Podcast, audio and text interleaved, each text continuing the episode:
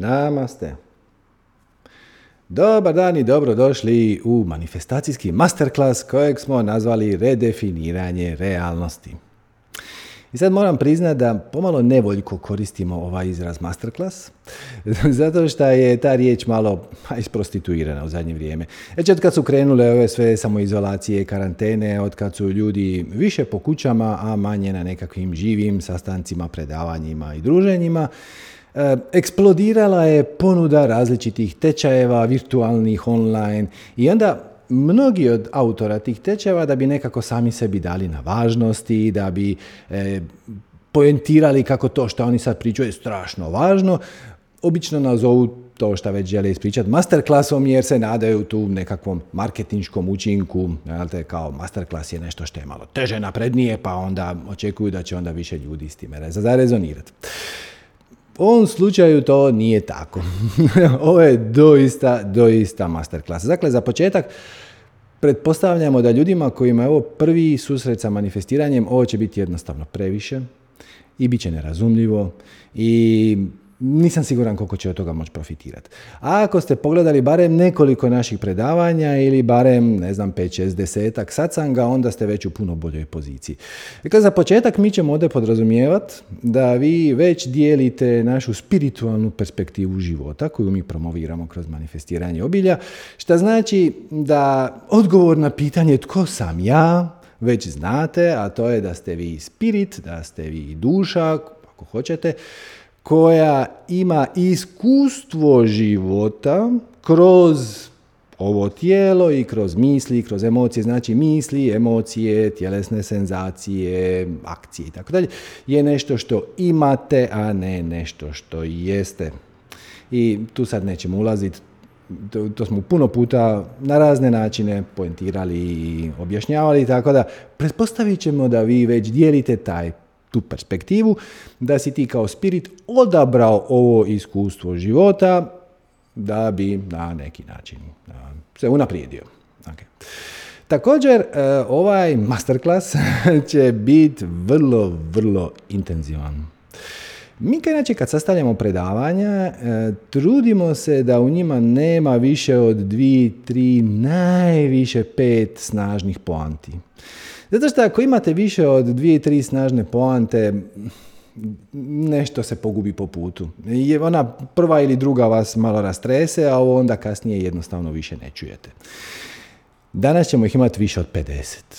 Odnosno, tijekom ovog tečaja predlažem da ga ne pogledate u komadu. Sad ćemo doći do toga. Imat ćemo više od 50 snažnih poanti.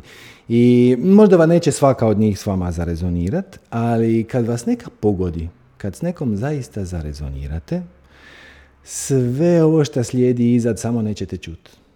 Zato što kad vas jedna dobra definicija onako pogodi i protrese iznutra, krenit će preslagivanje vaše energetske slike, vaše vibracije vaše osobnosti, vaše interpretacije i perspektive života. Počet će se tumbati emocije i misli i različite tjelesne senzacije i sjećanja, svašta će se tu početi događati i sve što će biti izgovoreno kasnije će samo nekako ostati u sjeni zato što će se krenuti će proces preslagivanja vaše vlastite perspektive interpretacije života, htjeli vi to ili ne. Tako da, naša iskrena preporuka je da isprintate radnu bilježnicu koju ste dobili sa ovim tečajem hm, i da svaki put kad naiđete na neku definiciju koja vas barem malo zainteresira ili vam bude simpatična i na neki način osjetite da vam mijenja perspektivu života, prvo da na praznu crtu koju ćete vidjeti u javnoj bilježnici zapišete to što vas je kako ste shvatili to, to što vas je sad malo protreslo i na taj način tu ideju malo uzemljite. Znači sam proces pisanja će va, malo će tu ideju uzemljiti, šta je super. Pomoć će vam da je apsorbirate. Okay. Također, e, ako odlučite nastaviti slušati, nekako označite ili gdje ste stali ili šta vas je pogodilo, jer vidjet ćete, e, sve šta bude slijedilo iza neke definicije koja vas je protresla, samo, samo će proći mimo vas. Tako da bilo bi najbolje zapravo kada vas nešto pogodi, da zaustavite tečaj, Da pustite dan, dva, tri, da to malo sjedne, ovo što vas je protreslo i da onda nastavite tamo gdje ste stali. E, također, e, prekršit ćemo jedno od osnovnih pravila držanja seminara, prezentacija tečajeva. E, jedan moj mentor, dok sam držao korporativne prezentacije, mi je jednom lijepo rekao, ako želiš udaviti ljude, počni sa puno, puno definicija. ono, držite predavanje, ja ne znam kako se koristi mobitel, no kažete, Mobitelom možemo nazvati svaki elektronički uređaj koji je u stanju koristeći elektromagnetske vale, bla, bla, bla, bla. Mislim, već si zaspao. Ti se ne da. e, mi ćemo danas napraviti 50, bili tu negdje, definicija koje su svaka za sebe vrlo moćne. I imaju mogućnost, odnosno imaju sposobnost, odnosno imaju potencijal da vam promijene kompletnu energetsku sliku i samim time da vam promijene perspektivu života, da vam promijene interpretaciju života, da vam promijene vaše osobno iskustvo života. Jer to je zapravo ono što mi ovdje radimo. E, hrpa ljudi dođe na manifestiranje obilja, svidi im se nazivi i onda kažu ono, ja želim drugačije okolnosti. Ja želim više para, ja želim bolje auto, želim uspjeh, ja želim više ljubavi, znači ja želim vanjske okolnosti. To dođe s vremenom, ali ono s čime se doista može upravljati, i to relativno jednostavno, nisu toliko okolnosti, koliko vaša reakcija na njih, vaša interpretacija, odnosno vaše iskustvo života. Znači, može se donekle upravljati sa okolnostima, o tome pričamo u nekim drugim predavanjima, nećemo sa tome, ali ono što je ključno je e, i što se apsolutno može u svakoj situaciji je upravljati svojom, e, svojim iskustvom života. Ili kako je to Buda lijepo rekao, nije važno što se događa, važno je šta ćeš ti s time napraviti. I ako izvučeš pozitivno iskustvo iz neke na izgled negativne okolnosti ili neželjene barem, pa nije to tako loše, nešto si naučio. Znači, iskoristio si okolnost koju možda nisi htio na pozitivan način, iz nje si izvukao pozitivno iskustvo. Znači, mi ćemo danas pričati o upravljanju našom perspektivom života, našom interpretacijom života i kako zapravo izvući pozitivnu iskustvo iz apsolutno bilo koje situacije kroz redefiniranje realnosti, kroz riječi, kroz puke definicije. E sad i ovo zvuči malo neuvjerljivo, pretpostavljam, pogotovo ako ste novi u manifestiranju. Ti sad meni hoćeš reći. Znači ti sad meni reći jednu rečenicu i ona će meni promijeniti moje iskustvo života. Da. Da. I to nije nikakva novost i to nije nikakvo čudo. Pazite ovo. U engleskom jeziku riječ spelling znači dvije stvari. Jedno je od spell, što znači čarolija. Spelling je čarati, bacati čari, bacati i čini. Ne? Začari, začarivati nešto. A drugo je spell od kako se pišu riječi. Znači, djecu kad u školi uče kako se piše riječ, recimo house, house, e, to se zove spelling. Znači, pisanje i izgovaranje riječi je vrsta čarolije možete mijenjati perspektivu, interpretaciju i iskustvo svojeg života kroz riječi.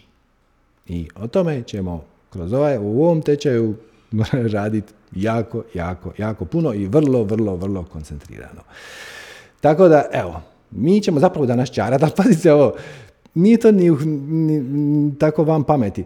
Dakle, zamislite sad da vam kažem, ajmo se igrat i sad vi kao bacite neku čin pretvorite svoju čašu u, ne znam, žabu.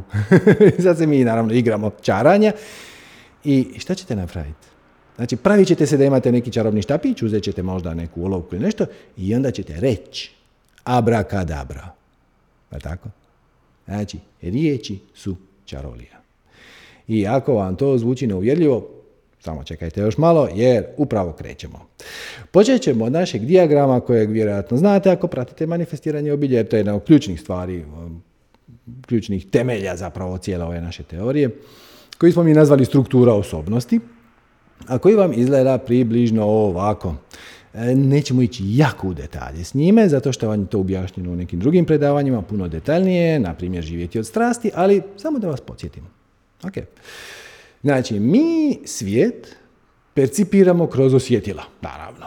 Znači, naše osnovne informacije koje primamo u sebe su vezane kroz naš nos, znači ono što nanjušimo, ono što vidimo, što čujemo, što okusimo, što dodirnemo i tako da. Znači, primamo informacije iz svijeta kroz naša osjetila.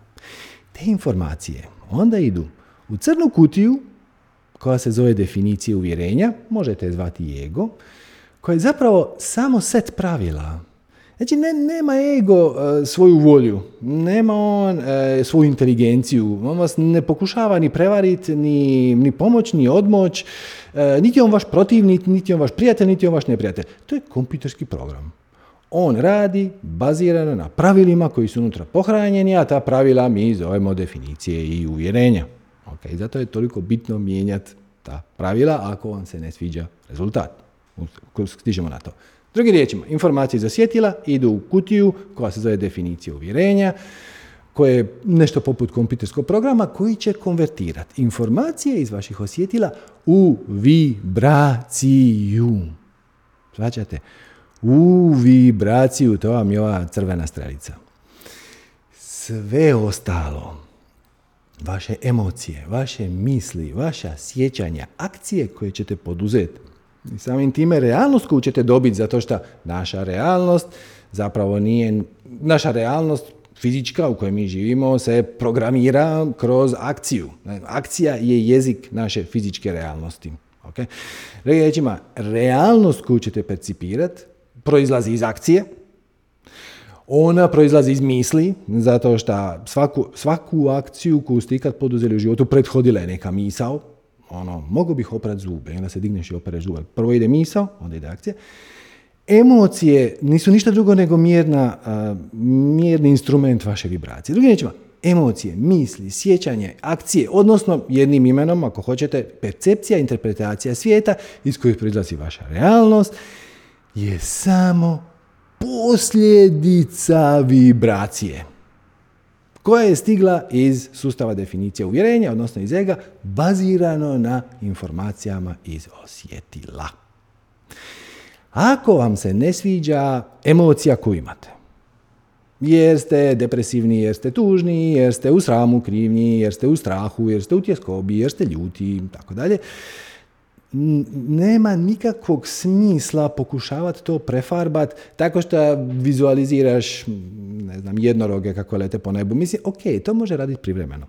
I to vam je zapravo ova strelica sa strane, vidite, misli imaju malu strelicu sa strane koja se zove mašta, koja također ulazi u definicije uvjerenja, zato što naš ego, odnosno naš ustav definicije uvjerenja, da budemo iskreni, ima dva ulaza.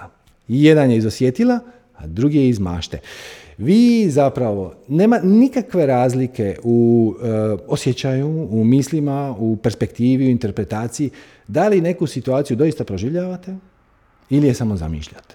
Ako zamislite neku uzbudljivu situaciju, osjećate uzbuđenje.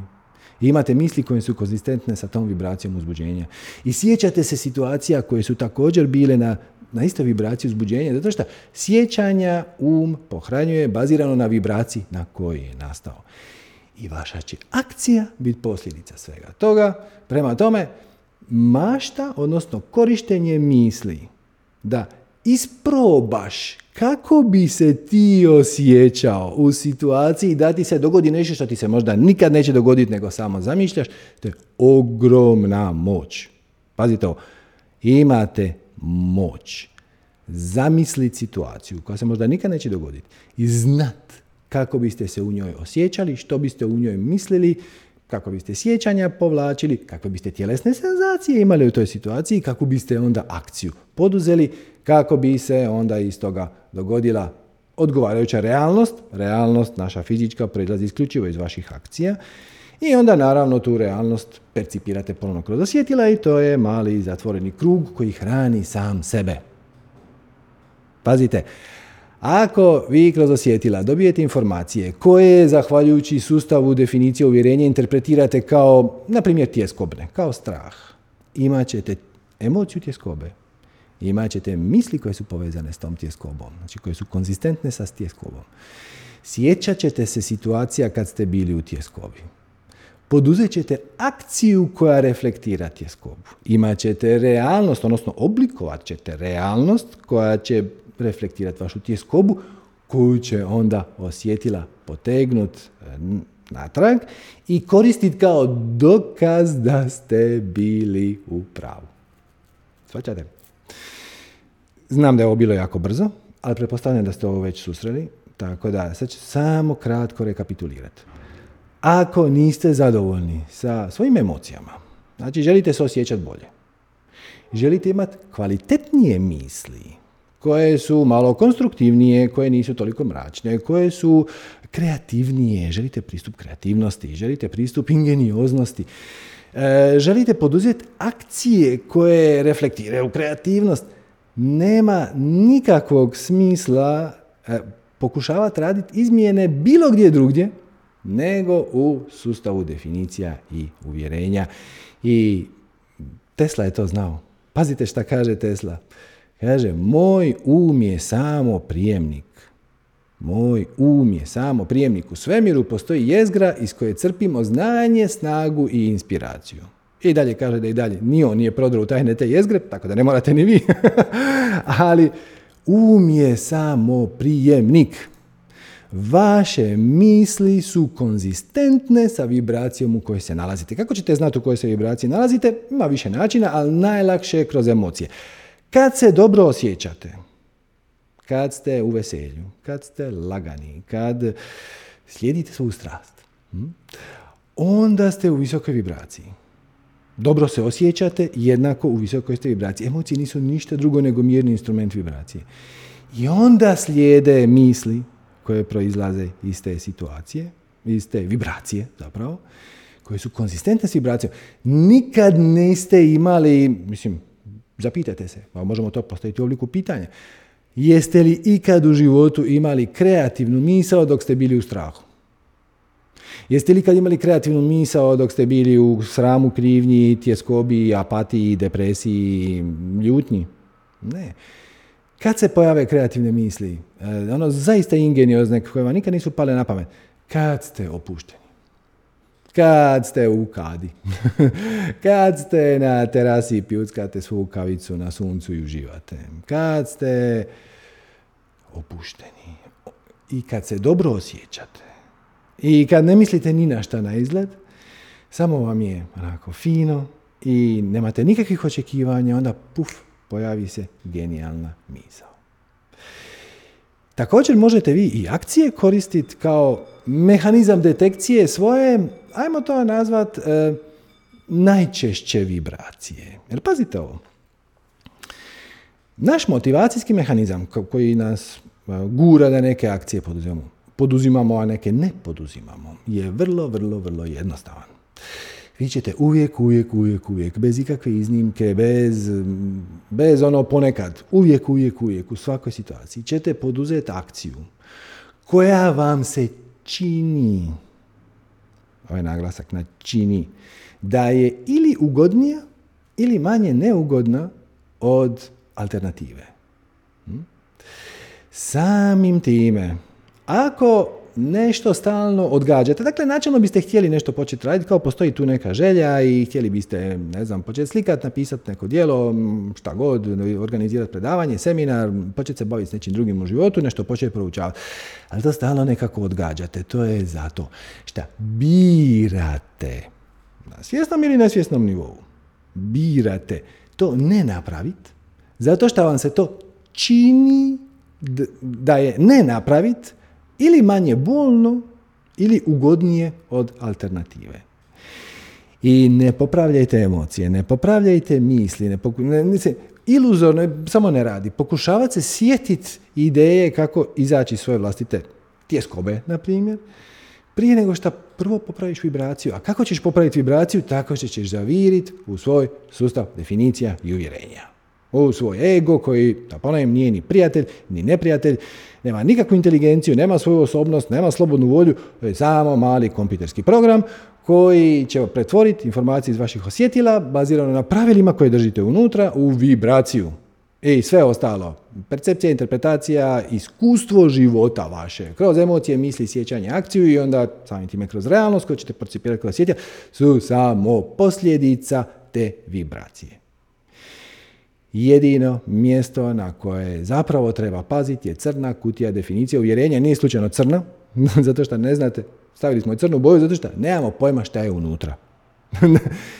tu je hrpa različitih definicija uvjerenja. I mnogi od njih su korisni i služe vam pozitivnom, na pozitivan način. Neki od njih vas sabotiraju. I njih treba pronaći i očistiti. Promjena vibracije, ili odnosno promjena definicije ili uvjerenja vodi u promjenu vibracije na istu ulaznu okolnost, odnosno na istu informaciju zasjetila, to vas vodi u drugu vibraciju, imat ćete drugu emociju, misli, sjećanja, akcije. Drugim riječima, ako želite promijeniti svoje iskustvo života, onda posredno s time, kroz malo duži period, iskustvo možete promijeniti vrlo brzo, a, a realnost kroz neko vrijeme, jer ipak smo ipak ova naša realnost je malo je gusta, pa je treba malo vremena da se stvari materializiraju. Ali ako želite promijeniti svoje iskustvo života, a onda s vremenom i stvarne okolnosti, zapravo gledate samo u sustav definicija i uvjerenja. I onda mi obično kad dođemo do ove točke predavanja kažemo i sad ćemo objasniti nekoliko negativnih uvjerenja. A ovo se definicijama malo, malo zabacimo sa strane. Šta danas nećemo napraviti? Danas se bavimo samo definicijama. Ali krenimo mi ovako. Ja znam da ovo možda malo sve skupa zvuči nategnuto i neuvjerljivo, pa ćemo mi to ilustrirati. Jeste li spremni? Ok. Ovaj dijagram nam kaže sljedeće. Nemate nikakvu emociju, ni misao, ni sjećanje, ni akciju. Ako za neku stvar prvo nemate definiciju. Ok. Ajmo to ilustrirati. Kakvu emociju imate ili misao ili sjećanje ili tjelesnu senzaciju i kakvu ste akciju imate, ste inspirirani poduzet kad ja kažem hekla. Jer, ako ne znate što je hekla, pretpostavljam da ne znate, inače sam izabrao primjer, i ne mislim na ono moja baka hekla, nego, nego to je baš jedan termin, jedan zemljopisni pojam. Kad kažem hekla, vi nemate nikakvu emociju oko toga, ali tako? Jer imate neko sjećanje? Imate neku misao? Jeste li možda inspirirani nešto poduzeti? ne, ali tako? Ok, zašto? Zato što nemate definiciju za to. Nemate nikakvu definiciju za riječ hekla, samim time na ulaz iz osjetila koji u ovom slučaju uho, kad ja kažem hekla, vi nemate ni misao, ni emociju, ni sjećanje. Ok. Sad ćemo dati definiciju. Znači, hekla vam je e, planina na Islandu. Je li sad imate neku, ne, ne se nešto promijenilo, imate neku emociju oko toga, imate neku misao? Pretpostavit ću da sad jedan put imate u planina na Islandu, Island je hladan, nisam baš siguran da, da želim otići na Heklu. Ili možda baš ono, ja bih rado otputovao na Island, jo, koliko dugo već. Svačate, pojavi se misao, pojavi se emocija sa samo sa dodavanjem definicije. Znači, Hekla je planina na Islandu jednom imate neku emociju, dok to nisam rekao, nisam nikakvu emociju. Okay. Amo dalje. To ne samo da je planina na Islandu, to je zapravo vulkan. I to aktivni vulkan. Kakvu sad emociju imate oko Hekle? Promijenila se, jel da? Više nije hladno. Vruće, o, aktivni vulkan. To vam je onaj koji je pred deseta godina zaustavio zračni promet. U cijeloj Europi je malo izbacio prašine iz sebe. Pazite koliko ovo moćno. Znači, od nikakve definicije, kažem, ja kažem hekla, nemate nikakvu definiciju, nikakvu emociju, nikakvo osjećanje, nikakvu misao, ništa, nemate nikakvu želju poduzeti akciju time. Samo kažete, to je planina, i pojavi se. A onda kažete to je vulkan i promijeni se. Pazite kako ovo moćno. Hm? Samo promjenom definicije se mijenja i emocija, i misao, čak i tjelesna senzacija. Možda se pojavi neka tjesko obajme aktivni vulkan. Znaš, bilo bi bolje ne naći se tamo kad krene i tako dalje i tako dalje. Ali ajmo, ajmo dati još jedan možda simpatičniji primjer. Evo ovako, sad ćemo staviti na ekran jednu sliku i onda ćemo vidjeti kakvu vam tu izaziva emociju. Evo jedna simpatična sličica koja za sada nema nikakav naslov i ajmo dati naslov. A naslov je Jelen prelazi preko ceste. Kakva vam se emocija javlja kad gledate u sliku? Jelen prelazi preko ceste. Joj, simpatično, kakva divna životinja. Ali jednako tako ima tu i malo tjeskobe. Joj, joj, jelen, ajde pomakni se sa ceste, mogu bi natrčati auto, mogu biti... Imate li možda i neka sjećanja, ste se možda sjetili nekog svog ljubimca iz djetinstva, možda ste imali psa, svačate, ova slika vas povlači prema prirodi, prema tome kako bi mi trebali kao ljudi štititi životinje i općenito vjerojatno izaziva neke tople emocije. Ok. Ajmo sad malo se resetirat. uh I sad ćemo vratiti tu sliku, ali ćemo joj dati drugi naslov. Cesta prelazi preko šume. Kakvu sada emociju imate preko ove, oko ove situacije? Ne tako dobro, ali tako? Sad je to odjednom, viš ti, uf, ljudi su sagradili cestu, upropastili smo prirodu, ova životinja je sad u opasnosti. Mi smo zapravo kroz njen dnevni boravak potegli bahato i arogantno cestu i sad potpuno se mijenja emocija. Slika je ista, znači na ovu sliku. Ako kažete Jelen prolazi preko ceste, kaže, ja, Jelen, Bambi, sjećam se, moja omiljena školska knjiga, tralalala. A ako kažemo cesta prolazi preko šume, odmah su ljudi kreteni, zato što upropaštavamo prirodu, ugrožavamo životinje. Vidite koliko je to moćno, to je jedna te ista stvar. Znači, to vam je snaga redefiniranja realnosti kroz definiciju. I promjena je trenutna, ali, kako sam u početku spomenuo, ona se vrlo često, možda ne u ovim trivialnim primjerima oko Hekle na kunika nećete otići, oko Jelena, to je bila simpatična ilustracija, ali nema to nekog direktnog utjecaja na vaš život. Ali šta ako doista zamijenimo vašu definiciju za to šta je posao, šta je ljubav, šta je obitelj, šta je sram i krivnja? Zamislite da možete redefinirati tako nešto i da promjena bude trenutna, kao što je Hekla od ništa postala brr, hladna planina na Islandu, postala vruće, opasno vulkan. Ili šta je sličica Jelena koji prolazi cestu, prvo bilo e, divno Jeleno, i onda na rampu e, ljudi su grozni, propaštavaju stanište životinjama. Promjena je trenutna. Ali ako promijenite recimo definiciju posla, i odjednom na pozitivan način počnete gledati svoj posao, treba će vremena da se to ispropagira.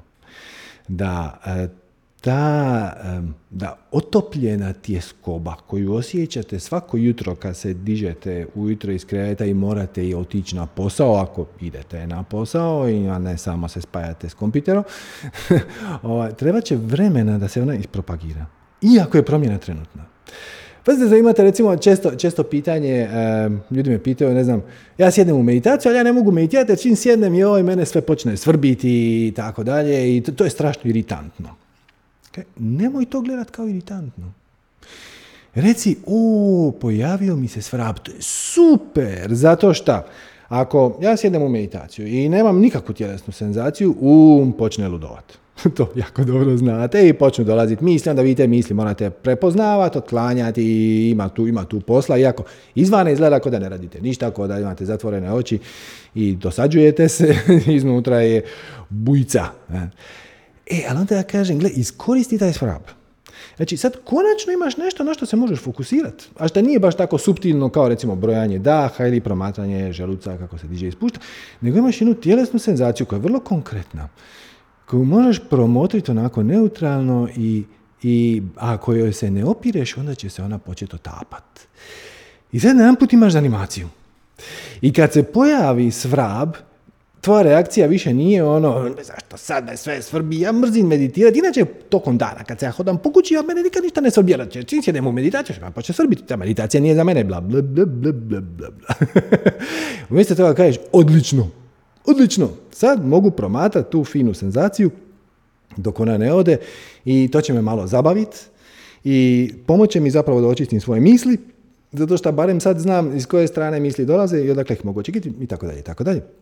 I onda ti to odjednom počne pomagati. Svaćate? Ili evo još samo jedan primjer i onda ćemo uh, krenuti od početka. Ovo je jedna uh, bitna definicija koju ćemo se vratiti kasnije, ali sad ćemo ovako dati malo ćemo dati preko reda. Oprost. Dakle, ljudi imaju problema sa oprostom. Uh, neko vam nešto napravi i šta vi njemu zamjerite jer to nije nešto što ste vi htjeli ili nije nešto što ste očekivali i onda se vi naljutite i onda taj vaš odnos naravno zapadne u ozbiljnu krizu i onda vam neko kaže pa dobro, mislim oprosti mu, šta sad, mislim to ti je brat, prijatelj, mama, tata. Je, ja to ne mogu oprostiti. Za, zašto? Zato što imaš definiciju i uvjerenje o oprostu koja kaže ako ja sad dopustim da ovo prođe, to će se samo ponoviti, a ovo je mene povrijedilo, a ja ne želim biti povrijeđen ponovno i tako dalje. I to su sve neke projekcije, neke budućnosti. U svakom slučaju, tvoja definicija oprosta trenutno je takva da ti smatraš da je povoljno za tebe ne oprostiti. Jer tvoj motivacijski mehanizam kaže, manje je bolno ne oprostiti na taj način se zaštititi od budućih sličnih trauma, šta nije uopće točno ako malo bolje, nego oprostiti i onda se izložiti, ranjivo se izložiti mogućnosti da te ta ista osoba ponovno nekako na sličan način dovede u neugodnu situaciju, odnosno povrijedi. Ok, i zato ljudi imaju problema sa oprostom jer smatraju da kad oproste, nešto su izgubili E, nisu drugu osobu naučili e, lekciju.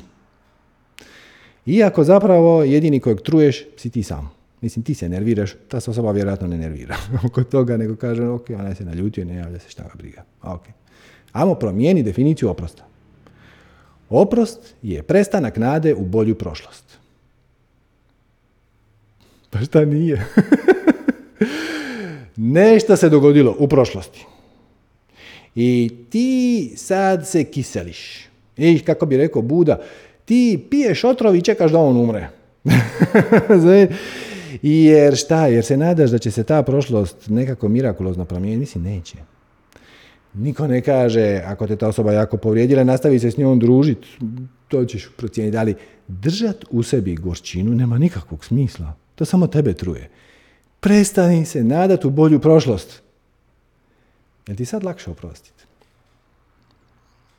Svaćate koliko je to bitno i koliko je to moćno. I ako je ovo jedina poanta koju ćete izvući iz cijelog ovog seminara, masterklasa, pardon, masterklasa, vrijedilo je. Jednostavno, ako, i opet, ako vas je ovo sad pogodilo i ako sad vi kažete stvarno, pa ja ljudima ne želim oprostiti jer šta, nadam se u bolju prošlost, mislim, ali to je glupo samo zaustavite ovaj masterclass, ovaj tečaj i dopustite da, izvu, da, da vam isplivaju koga, kome ste sve trebali ili još uvijek možete, to je još najvažnije od svega, oprostiti i na taj način otpustiti tu težinu koju ste sami sebi nabacili. Da, niko drugi vas nije natjerao da ne oprostite. I samo pustite da to malo ispliva i onda poduzmite adekvatne akcije i onda nastavite sa ovim tečajem i nek, nek stvari malo sjednu. Naravno, ona kutija definicija i uvjerenja ovaj, sadržava osim definicija i uvjerenja. O njima smo dosta pričali i dosta ćemo pričati. I to je, znate, znate šta je to. To je ono, nisam dovoljno dobar, nisam dovoljno vrijedan, ne znam, poštovanja, ljubavi, novca, sreće, ili u ovoj zemlji se ne može uspjeti na pošten način, a ja ne želim biti nepošten, te samim time ja sam, imam izgovor za biti neuspješan, ili za sreću se treba izboriti, eh, iako je sreća naše prirodno stanje i tako da ali, znate šta, uvjerenjima ćemo neki drugi put. Već ovo što ćemo danas, odnosno ovom masterclassu raditi je više nego dovoljno. Pričamo kolekciju svih definicija, koje vrijedi razmotriti. Jer, pazite ovo, cijeli ovaj paket, da vratim dijagram, cijeli paket emocija, misli, sjećanja, akcije, na kraju krajeva realnosti, ali i tjelesnih senzacija, ovisi samo i isključivo o definicijama i uvjerenjima. Jer one iz informacije koje primate iz osjetila kreiraju vibraciju koja vam onda da kompletno iskustvo života. Drugim riječima, ako želite promijeniti kvalitetu svog života, iskustvo svog života, a onda s vremenom i okolnosti koje s time idu, doista objektivne okolnosti, odnosno želite preseliti u paralelnu realnost koja već reflektira okolnosti koje su konzistentne sa vibracijom, odnosno promjenama u sustavu definicija uvjerenja koje ste već napravili, samo treba gledati definiciju uvjerenja. Ili da pojednostavnimo, u oblikovanju vaše realnosti postoji samo jedan gumb – i taj gumb su definicije i uvjerenja. I jednako kao radijski aparat, znate, okrećete onaj gumb za promjenu frekvencije i mijenja se glazba. Hvatate druge radijske stanice, mijenja se glazba. To ne znači da ona glazba koju ste slušali do pred pet minuta više ne postoji. Kako postoji? Samo na drugoj frekvenciji. Kad se maknete na drugu frekvenciju, kad promijenite sustav definicije uvjerenja iste okolnosti proizvode drugu vibraciju i samim time imate drugu emociju, drugu misao, druge kvalitete misli. Vaš um je samo prijemnik, vi niste mislili svojih misli. Druga sjećanja će se povlačiti, imat ćete druge tjelesne senzacije, poduzet ćete konstruktivnije akcije, inspirirane akcije, imat ćete drugačiju percepciju, interpretaciju, iskustvo života, kreat drugačiju realnost i sve se posloži jedino mjesto na koje treba gledat i na koje treba ugađati svoju realnost je, gumb, definicija i uvjerenja. Ali pazite ovo, um će vas prevariti. Um nije tu da vam pomogne, ni da vas zezne. Um je tu da vam dva, da kompletno iskustvo odabrane vibracije.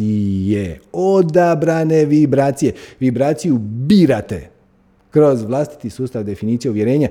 I naravno to se može koristiti u oba smjera. Ako ste vidjeli neku situaciju i ona vam prouzroči emociju koju ne želite, pogledajte unutar sebe koja je to definicija ili uvjerenje za koje se držite, koja čini da tu situaciju na, dobijete vibraciju koja proizvodi emociju koja vam se ne sviđa. Ali um će vas tu prevariti jer um je samo glumi, glupi prijamnik. Šta god da se desi. Znači, vi ćete percipirati, vi ćete nešto vidjeti, nešto ćete čuti, nešto ćete namirisati, okusiti, tako šta god da se desi. Poja, iz vaše subjektivne perspektive pojavit će se primjerena emocija. E sad pazite ovo. Netko će vam nešto reći i vi ćete se uvrijediti i naljutiti. Druga neka osoba, ili vi sa drugim sustavom uvjerenja, ajmo reći, neka druga osoba, na istu tu rečenicu ne bi trepnula. Neka treća osoba bi na istu tu rečenicu se zahvalila.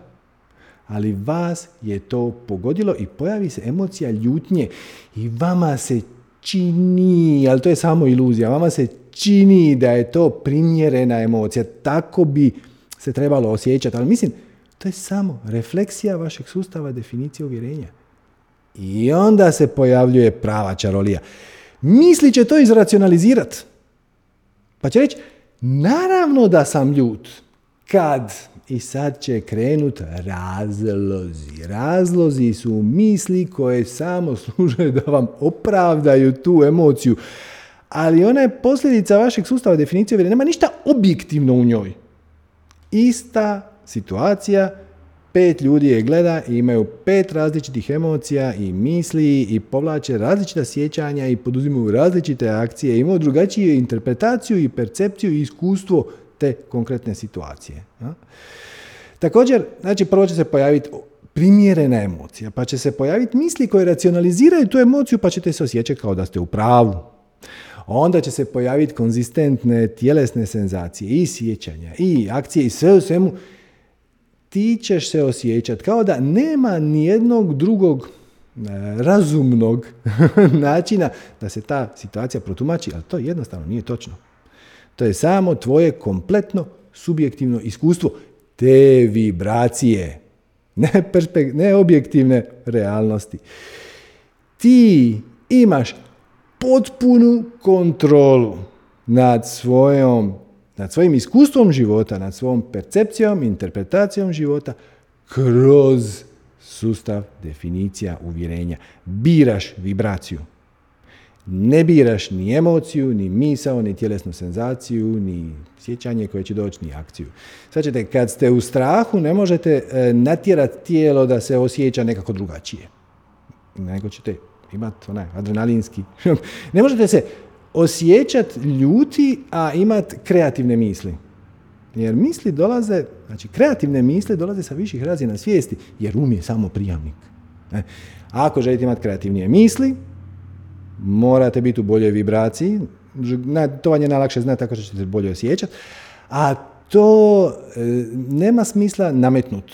Ne, možete, možete, ali je kratkog daha. Da zatvorite oči i natjerate se da se osjećate srećno. Možete koristiti maštu, znači misao, maštu, zamisliti nešto što vam se jako sviđa, pa onda to kad prođe vaš sustav definicije uvjerenja će proizvesti bolju vibraciju, ali opet, kad otvorite oči, sve će biti isto i to je samo privremeno.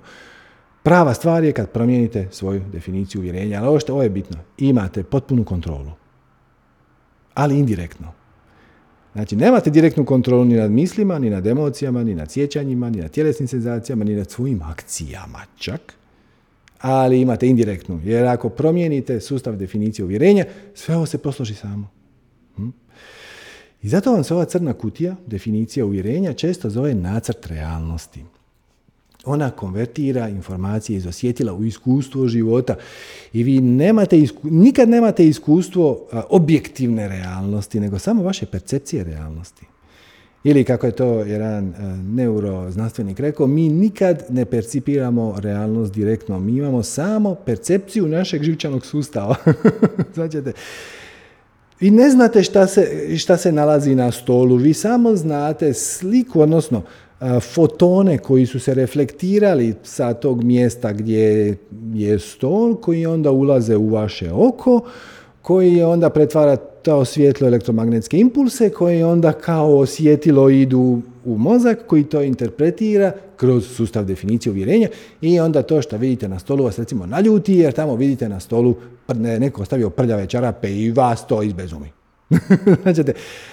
ok, ako ne želite da vas ta situacija izbezumi, potražite definiciju ili uvjerenje koje je povezano s time i, i to je to. Ne morate sabijati tu ljutnju u sebe i reći, dobro, ja sad neću poluditi, ja ću sad biti sretan.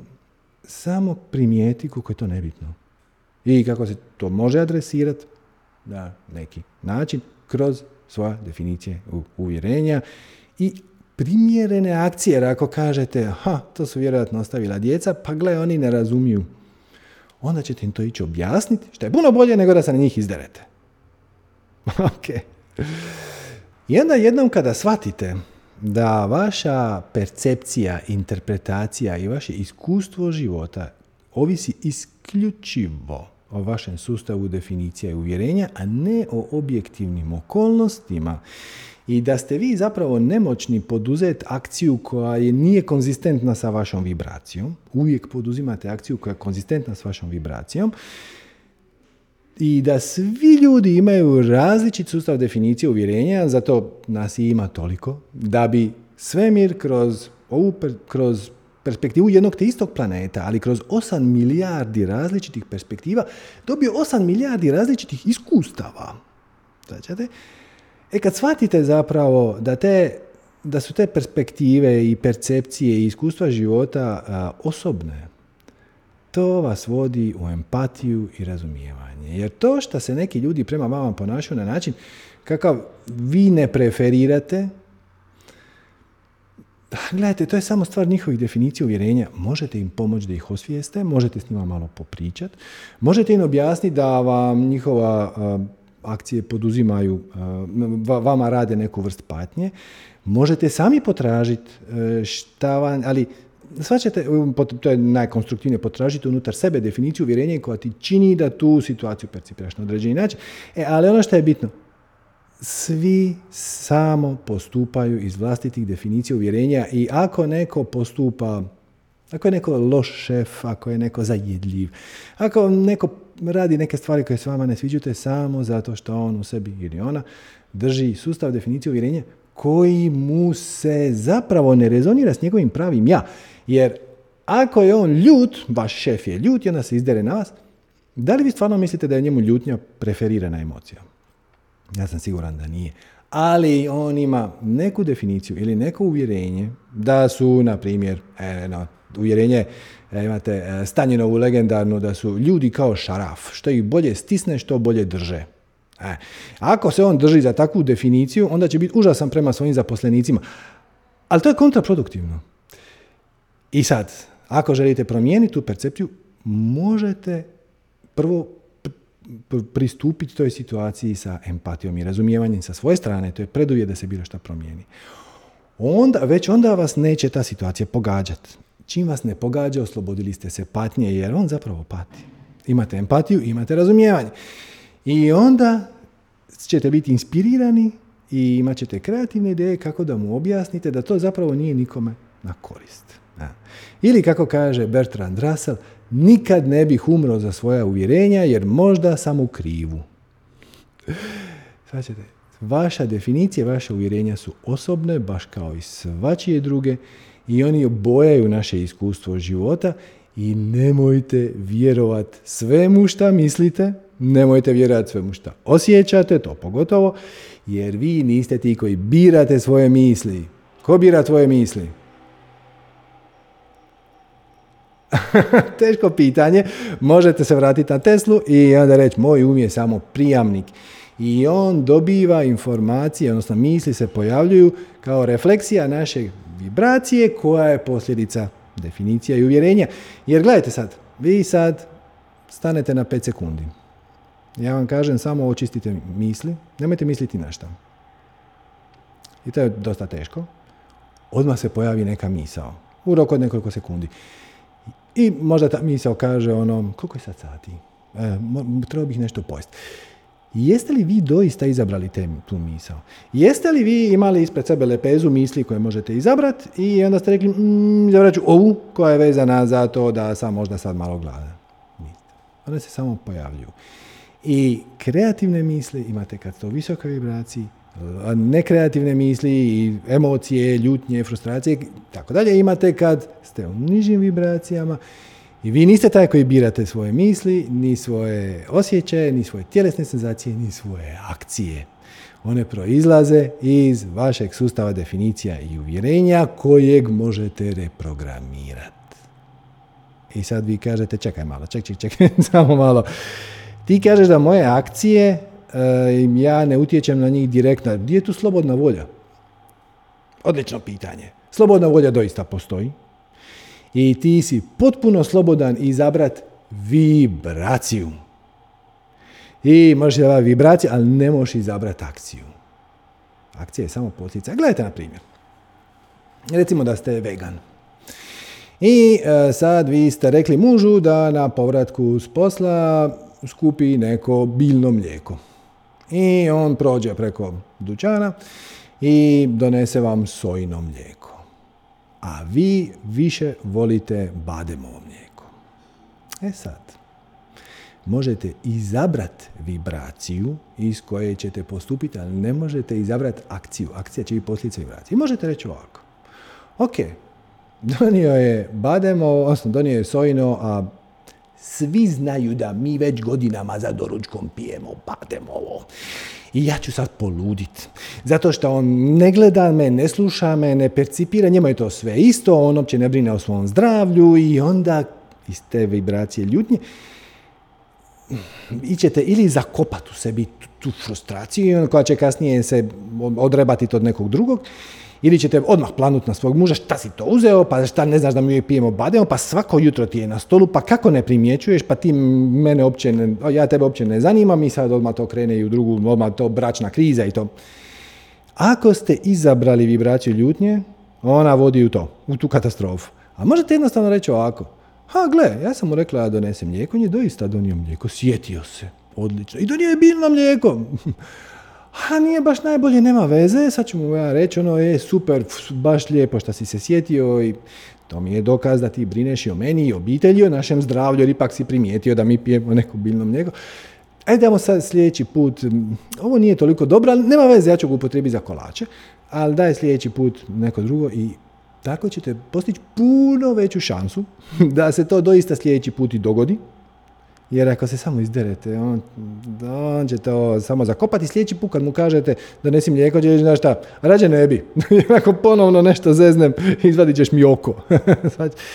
birate vibraciju. Birate vibraciju, ne birate akciju. Akcija će proizvesti iz vibracije. I ako želite da taj sustav bude mm, automatski, da ne morate toliko o njemu briniti, prvi put kad planete na situaciju da nije krivo mlijeko, pogledajte u svoj sustav definicije i uvjerenja šta stvarno stoji iza toga i onda e, ne morate se više brinuti toga toga, jer pazite ovo, ta vibracija stvara jeku. Svaćate?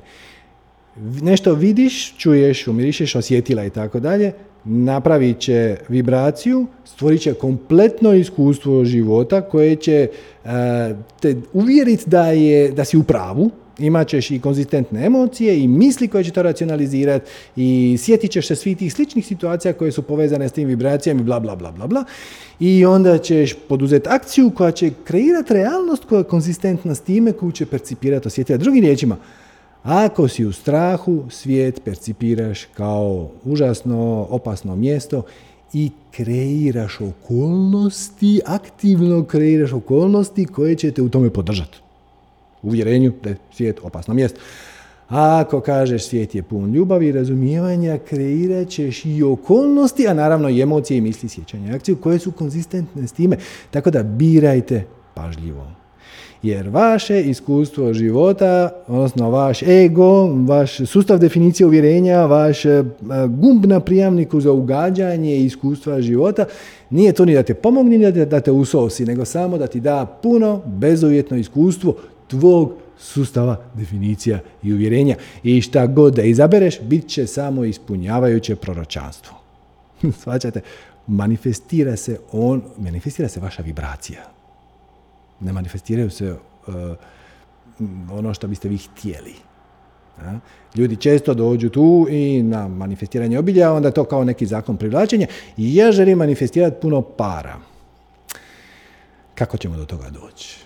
Tako što budeš u vibraciji gdje ti je svejedno je li imaš puno para. Jer ako si u vibraciji ja želim imati puno para, to je želja, koliko god da para imao, nikad ti neće biti dosta. Jer odbijanje čak i pozitivnog iskustva je negativno iskustvo. Ako si nesretan zato što nemaš dovoljno para, onda si nesretan. Ako si sretan, premda, jer imaš dovoljno, onda si sretan i nebitno je koliko imaš para. Svaćate? E, na riječima, ne privlačiš ono što želiš, nego ono što jesi. Prihvatiš negativno iskustvo i to postane pozitivno. E, prihvatiš negativne okolnosti i to postane pozitivno iskustvo. Želiš e, neke pozitivne okolnosti, to postaje negativno iskustvo i to vam je cijela mudrost. I sve se svede na to da ako želite biti sretniji, kreativniji, ispunjeniji, ako želite imati kvalitetniju iskustvo i percepciju života i realnost, okolnosti koje će se manifestirati po putu i da vam život bude i uzbudljiv i zanimljiv, samo treba paziti na svoju vibraciju koju programirate kroz definicije i uvjerenja. Okolnosti su projekcija naših definicija uvjerenja. Mi mislimo da je na neki način uh, naša percepcija života objektivna i da ono što mi vidimo je zapravo uh, objektivno i naše emocije su objektivne, ali nije. Zapravo naša percepcija života je više nalik ovome. Mi projiciramo prema van zapravo naš sustav definicije uvjerenja. Možete reći ono što već jesmo, ali to je zapravo naš sustav definicija i uvjerenja. I ako želite imati kvalitetniju projekciju svoje svijesti, promijenite sustav definicija i uvjerenja.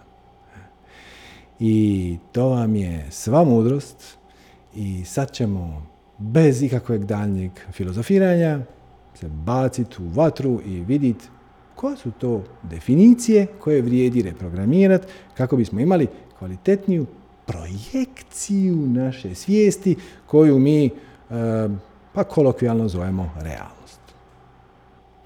I sada je konačno vrijeme da se predoziramo definicijama. Dobra vijest je da je s definicijama na, neki način lakše raditi nego sa uvjerenjima. Zato što e, definicije su abstraktne i više manje su univerzalne.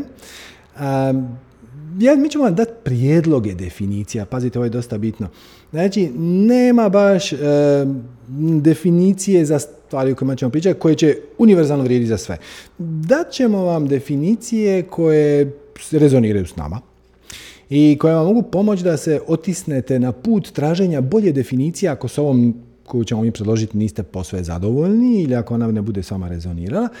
Ali svejedno, definicije su abstraktne i nisu toliko osobne i onda ego ima manji otpor prema njima. Sa uvjerenjima je teže. To ste vjerojatno vidjeli sto puta, pogotovo ako ste gledali sacange. E, vi kažete, e, ti se držiš za uvjerenje da nisi dovoljno dobar. Nije istina. Ne. Tipično poricanje. Jer kažeš, ono, zašto si ljut? Nisam ja ljut. Nisam ja ljut, nego ova situacija je užasna. Pa da, mislim, ljut. Mm, a zašto ti se čini da je situacija užasna? Jer se držiš za neku definiciju ili za neko uvjerenje koje proizvodi vibraciju koje će tvoje tijelo interpretirati kao emociju ljutnje i proizveće misli koje će te uvjeriti da si sa pravom ljut i tako dalje i tako dalje. O tome smo sad već pričali, tako da nećemo se na to vraćati. Znači, e, kad radite sa uvjerenjima, prvo što će ego napraviti je poricanje, nakon toga će se pojaviti strah, ali ostavit ćemo to za neki drugi put.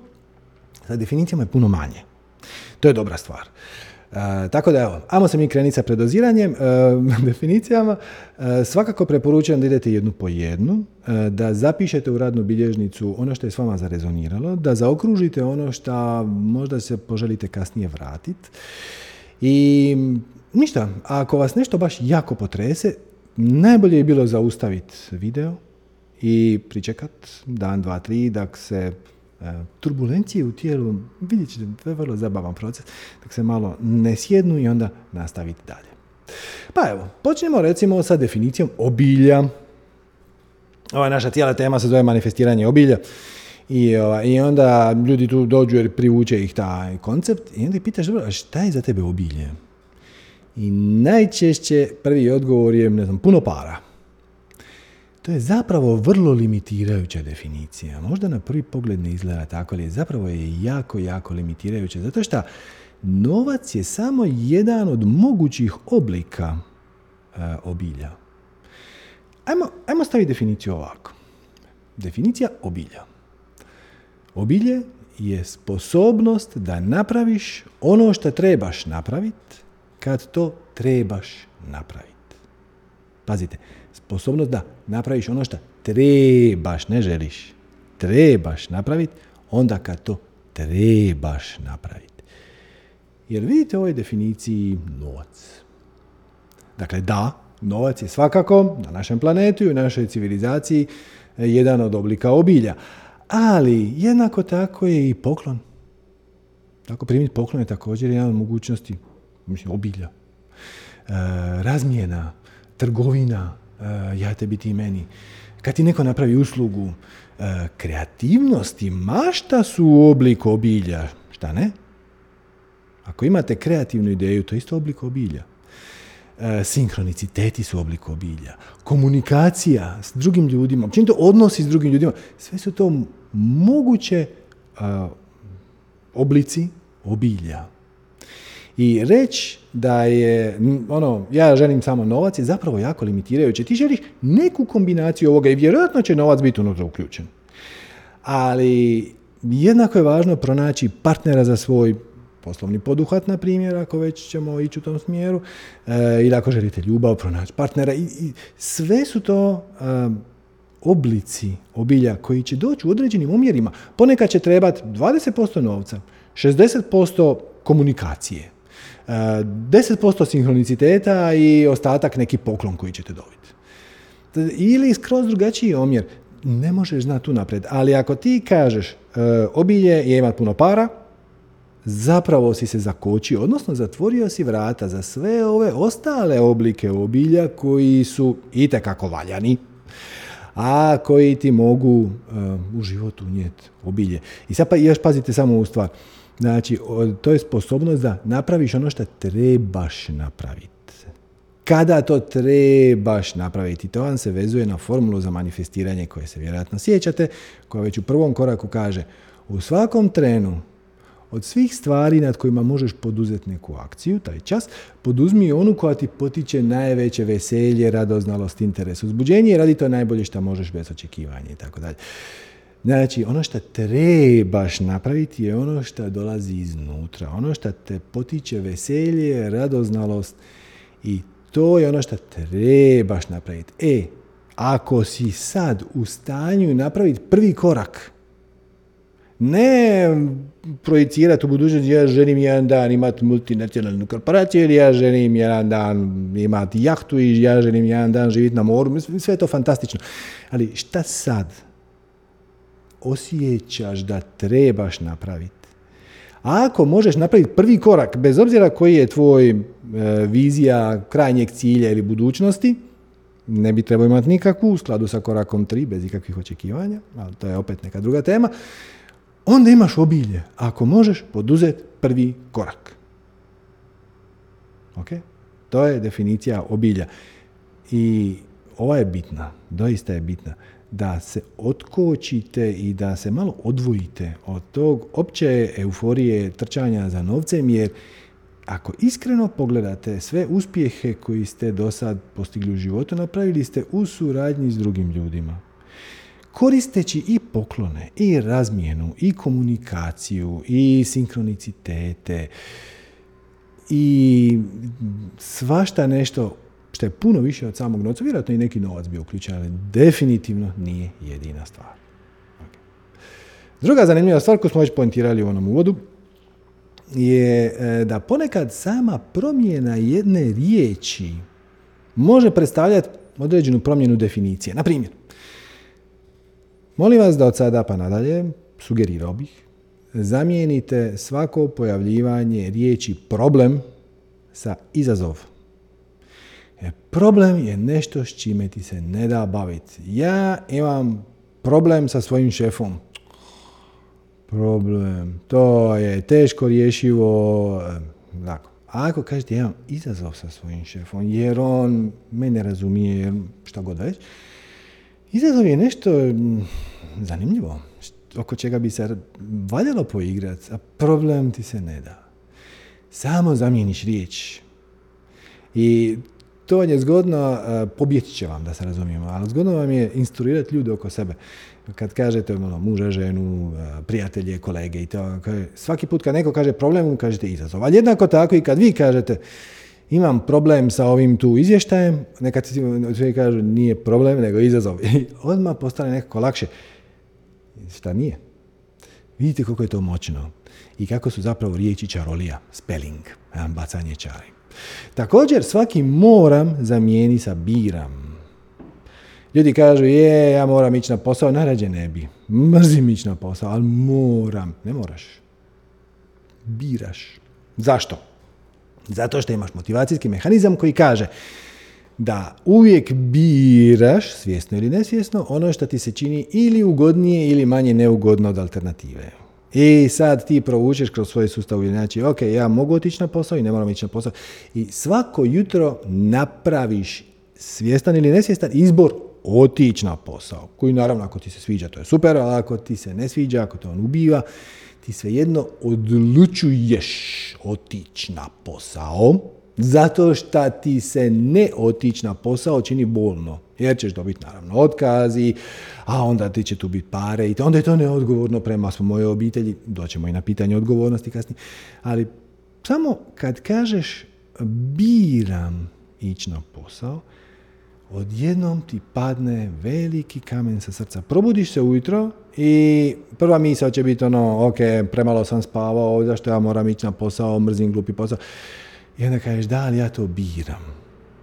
Jer alternativa je neugodnija, i, ali s obzirom da ja to biram, jedan dan mogu jednako tako izabrat, ne otići.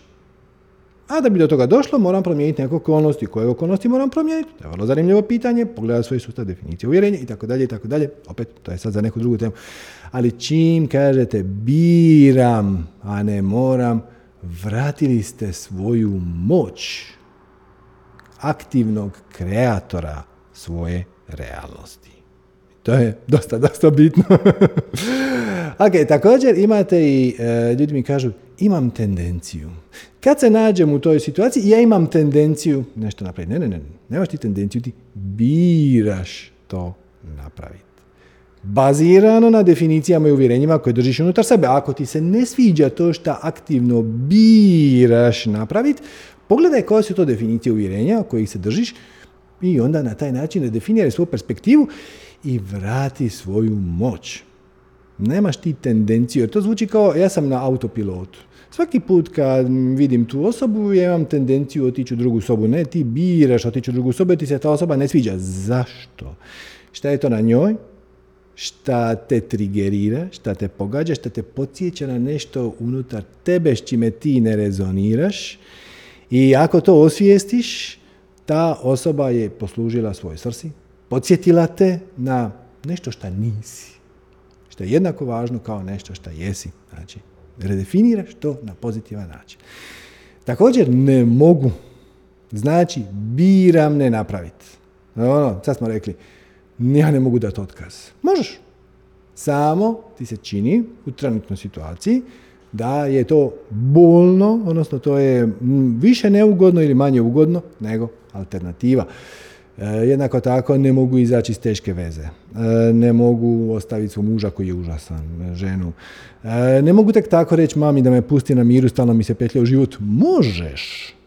E, samo ti se držiš za definiciju uvjerenja koja kaže ako ja to njoj kažem, onda će ona ovo, onda će ono, onda ćemo imati dramu, onda će mi biti ovo. Te... Možda da, možda ne ali ti biraš, čim osvijestiš da to biraš napraviti i da tvoja mama nema izbora, ona tebi kvoca o tvom životu zato što misli da radi najbolje, bazirano na njenim definicijama i uvjerenjima. Svačate, ona to radi iz ljubavi. A to što vi ne dijelite iste definicije uvjerenja, to je skroz druga stvar. Nikad ne morate. Ali ako shvatiš da ona postupa u najboljoj namjeri iz svojih definicija i uvjerenja i svog straha da će biti povrijeđena, napuštena, da ćeš ti otići, tvoj život otići tri krasna i tako dalje, pojavi se empatija, pojavi se razumijevanje i onda si u puno boljoj situaciji adresirati to. I onda možeš malo popričati s mamom iz vibracije, razumijevanje, ljubavi i to ima šanse za uspjeh. Jer nema nikakve veze šta će ona napraviti. Ako ti pristupiš sa empatijom, ti ćeš otići u paralelnu verziju svijeta koji već postoji. Gdje je tvoja mama više po tvom ukusu. Ja znam da ovo sad zvuči nevjerojatno, pa ne moramo se sad oko toga preći zadržavati. Ali kompletna projekcija, tvoja projekcija života izlazi iz tebe. Ako ti situaciju prihvatiš sa razumijevanjem i sa empatijom, tvoja će se perspektiva perspektiva promijeniti, tvoje će se iskustvo promijeniti i onda te u najbolju ruku, u najmanju ruku, neće biti briga šta ona kaže. Svaćate? I onda će se ona možda promijeniti, možda neće, veća je šansa da hoće nego da neće, ali ako se ne promijeni, nema veze. Ili ljudi mi kažu, recimo, ja se ne mogu tek tako ostaviti kave ili pušenja, jer to je navika. Ok, definicija sljedeća. Šta je navika? Prijedlog. Navika je ono što radiš, a bez da znaš da radiš. Čim osvijestiš da to radiš, to više nije navika nego izbor. Svađate? Znači, ti se ne možeš ostaviti pušenja, okay, jer to je navika. Nije.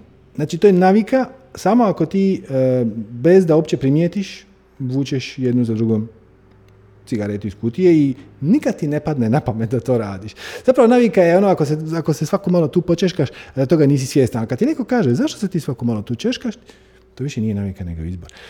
A ako ti osvijestiš da imaš naviku da pali cigaretu, sad kad si osvijestio, to više nije navika nego izbor. i biraš zapaliti cigaretu kad si pod stresom. Zašto? Zbog nekakvih definicija uvjerenja, vjerojatno si povezao cigaretu sa nekim vrstom opuštanja ili pauze ili nešto, nešto, nešto, ali sad si u poziciji da to riješiš. I za početak to riješiš tako što svaki put kad izvadiš cigaretu, razmisliš, ok, i kažeš, ok, sad sam uzeo cigaretu, znači to nije navika, to je sad, sad izbor, i sad ću je zapaliti. I ako se želiš ostaviti pušenja, samo tu jednu nemoj zapaliti, samo tu jednu. Vrati natrag u kutiju i kaži, ok, sljedeći put kad, možda ću za pet minuta zapaliti, kad mi dođe ponovno impuls navika, onda ću ponovno razmisliti i ponovno ću odlučiti. Jer ako kažete, znaš, neću više nikad zapaliti, ego se odmah pobuni. Ali ako kažete, evo samo ovu neću. Baš me zanima mogu li se izvući do ručka bez da i jednu zapalim. Ali to je sad izazov, to više nije problem. I onda to, to, to radi. Samo ću ovu preskočiti. Ko u reiki molitva kaže, ono, svako jutro kažeš, samo danas ću biti dobar prema ljudima i neću se ljutiti i bit ću pun empatije i razumijevanja. Sutra ću biti stari gad, ali samo danas ću biti dobar. I onda to kažeš svako jutro i na taj način zaobiđeš zapravo ego koji inače se odmah aktivira i kaže šta ti misliš? A on proizlazi iz definicije uvjerenja koje, ako ih dopustiš da se materializiraju u obliku frustracije i ljutnje, nećeš nikad uloviti uh, korijen odakle to izlazi. Okay. I sad vi kažete, dobro, dobro, ok, ja bi se htio ostaviti, ne znam, kave ili pušenja, ovaj, pa je taj način možda nije loš, da ok, da osvijestim da to nije navika, nego da je to izbor, da, pokušat ću. Ok, šta znači pokušati? Evo vam jedan prijedlog redefinicije. Naravno, vi uvijek možete naći neke svoje definicije, ali evo vam jedan prijedlog. Pokušati znači raditi pokušaje. Svaćate? To vam je kao onaj vic, ono, izlazim e, van skoro svaki vikend. Skoro sam izašao prošlo, skoro sam izašao pred, pretprošli, skoro sam izašao onaj prije. znači ne izlazim nikad, ja. Ali radim pokušaje. Pokušavati je raditi pokušaje.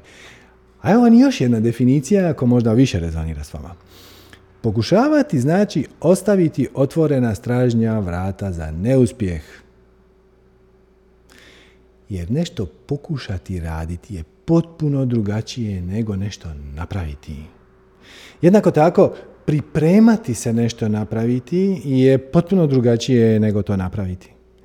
I naravno ponekad ne možete pobjeći od nekih priprema, to je sve u redu, ali pazite da te pripreme za vašu akciju imaju nekakav rok trajanja, da, da to ne traje vječno, jer to ima tako krasnu tendenciju otkliziti.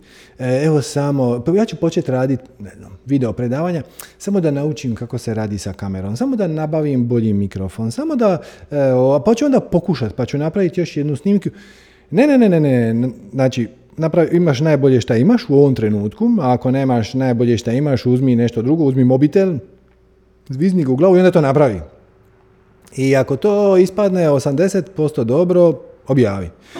A ako to ispadne 20% dobro, napravi ponovo, ali opet napravi, nemoj pokušavati. Čim kažeš, idem pokušat napraviti još jedan uh, kat, ono, još jedan pokušaj, još jednu scenu, već si nekako je... Ne, ne, ne, ne, nemoj pokušavati, samo napravi. Just do it, kao kaže uh, reklamni slogan za Nike. Jer ako pokušavaš, radiš pokušaje, ne radiš ono što treba, radiš pokušaj, nemoj pokušavati. Samo napravi. Iako ne budeš zadovoljan, napravi ponovo. Hm. Ali čim budeš zadovoljan 80%, onda to objavi. I vidi kako će drugi na to reagirati. Možda će oni imati zamjerke koje tebi nisu pale na pamet. Možda će njima biti super to što si ti malo nešto sfušao. Jer kako kaže ovaj, Jeff Walker, ja, marketinški guru, kaže, otkad je krenulo sve ovo sa live videima i to, Kaže, uh, scrappy is new perfect, odnosno neuredno je novo savršenstvo. E, više niko ne očekuje, sad svi imamo neke live koji idu preko Zooma, pa se to streama na YouTube, pa to ide sa kamere. E, ne možeš kontrolirati sve situacije u procesu, ne možeš znati hoće li dole sad proći neki kamion dok ti priđeš pa će ti malo smetat mikrofon, ne možeš znati hoće li ti neko upast u sobu, hoće li sad od jedan put početi kiša, a ti si krenuo snimat vani, samo ne možeš znati. Ok, napravi najbolje što možeš i opusti se zato što to što je to malo neuredno, što će sad tu biti neki kat, što će mene sad na jedan put odavde, skočiti odavde, skoči tu zato što sam izbacio jedan komadić od 10 sekundi jer je neka mašina na gornjem katu počela drmat centrifugu, to nema nikakve veze. Ali nemoj raditi pokušaje. Samo napravi. Jer raditi pokušaje znači ostaviti otvorena stražnje za neuspjeh. Ja ti kažeš dobro, ima smisla, ali sumnjam da će to raditi. Baš mi je drago da ste to rekli. Šta je sumnja? Šta je definicija sumnje? I onda na to ljudi često kažu, sumnja je kad je nešto možda, kad možda da, možda ne, ili to je nedostatak vjere, odnosno povjerenja, nije to nedostatak, ono kao možda pola pola. Sumnja je, jel pišete, potpuna vjera u neželjenu realnost ili ishod. Sumnja je potpuna sto postotna vjera da nešto neće ispast dobro. To nije možda. To je sto posto neće. Evo vam primjer. Recimo da mm, neko sad pita, uh, hoćemo li se sutra naći na kavi ili, na primjer, hoće li ovaj video trajati 12 sati. Ja kažem, pa znaš šta sumnjam. Ok, je li to da, ne ili možda? Hoće li ovaj video trajati 12 sati? Ja kažem, sumnjam. Je li to da, ne ili možda? To je ne. Tako. Hoćemo li se sutra naći na kavi? Pa sumnjam. Pa to je ne. Ali to je siguran ne. To nije ono 50-50. Uh, Ako je 50-50, ono 50-50, onda ćeš upotrebiti neki drugi izraz. Jer, pazite ovo, uvijek 100% vjeruješ u nešto. Uvijek imaš potpunu vjeru. Znate, ljudi kažu, ja sam malo nesiguran, imam malo nedostatak samopouzdanja, što znači da ne vjerujem sasvim, odnosno sumnjam u svoje sposobnosti, odnosno ne vjerujem baš 100% u svoje sposobnosti i onda kao to znači da vjerujem 40%. Ne. To znači da vjeruješ 0%. Znači, uvijek 100% vjeruješ u nešto. Možeš 100% vjerovati u to da možeš napraviti, možeš 100% vjerovati u to da ne možeš napraviti. Kad kažeš sumnjam, zapravo kažeš ja 100% vjerujem da ne mogu. Drugim riječima, u što god da vjerujete, vjerujete 100%. Hm? Ne treba početi vjerovat. Ne treba razviti vjeru, joj to često čujem, da, da, moram naučiti vjerovat ljudima. Ne, moraš samo zamijeniti uvjerenje koje kaže ljudima ne treba vjerovat, osim u možda par sitnih, sitnih iznimaka, ono dvoje, troje najbližih, u uvjerenje ljudima treba vjerovat. Opresno. Kako je rekao, ponudajte im 100% povjerenja i onda vidite hoće li ga oni opravdati ili ne. Ali ako im date malo, ono, znaš šta, aj ti probaj počet, e, to šefovi često rade. Ovaj projekt je jako bitan i se, ne smijemo ga zezniti. Pa aj ti probaj malo počni, pa ćemo vidjeti kako to ide. Onda onaj tamo radi pokušaje. On pokušava, zapravo to ne radi kako treba, a te vrati na to, ja ti kažeš, pa joj, od početka sam sumnjao da će to raditi i onda pojača svoju vjeru da ljudi nisu baš najpouzdaniji i to se sve zavrti u jedno veliko kolo zato što, kako dijagram lijepo kaže, kreirat ćeš kroz svoju akciju realnost koju ćeš onda nahraniti natrag u svoja osjetila. Drugim riječima, učvrstit ćeš svoje uvjerenje, odnosno svoju vjeru u vlastito uvjerenje da ljudi, ona, Sumnjam da im se može vjerovati jer oni zapravo kad ti sumnjaš počnu raditi pokušaje i tako dalje i tako dalje. Ako već morate u nešto sumnjati, ja imam prijedlog. Sumnjajte u sumnju. Znači, ti kažeš, e, sumnjam da ću ja to znat napraviti. Kako znaš? Kako znaš da to nećeš, sad znamo da to znači, ja sam 100% siguran da ja to neću moći napraviti. Kako znaš? Ajde, posumnjaj u svoju vlastitu sumnju i onda si je anulirao. I odaberi u šta ćeš vjerovati, jer i onako je sve, sve su samo perspektive, sve su samo mišljenja koji će kreirati tvoje iskustvo života. Ali to su sve samo perspektive i samo mišljenja. O, uvjerenje koje izabereš, definicija koju izabereš će u 100% omjeru kreirati tvoje iskustvo života. Sad ćete. Izaberite u šta ćete vjerovati. Možete izabrati da ne vjeruješ nikom. Možeš izabrati da ljudima treba dati povjerenje, treba im dati šansu, pa, ovaj, pa neka onda oni pojedinačno vam dojave da li je u koju se kategoriju u odnosu na vas oni svrstavaju, ali pazite, u odnosu na vas. To što vi ne rezonirate s njima ili sa njihovim akcijama ili sa njihovim dijelima, to samo znači da vi niste kompatibilni, rezonirat će neko drugi. Ne, nema, nema greške. Nije to nikakva kazna šta vi se niste našli na istoj valnoj dužini, kako se to popularno kaže. Nemate istu vibru, ne dijelite istu frekvenciju. To je samo stvar vas i te druge osobe. To ne znači, ni na koji način se ne odnosi na sve ljude svijeta i na uvjerenje da li su oni sposobni, nesposobni, da li im treba vjerovati ili ne vjerovati. Ali zapitajte se, zašto bih ja odabrao vjerovati u nešto što ne želim? Zašto bih odabrao vjerovati da, recimo, da je ljudima bolje ne vjerovati?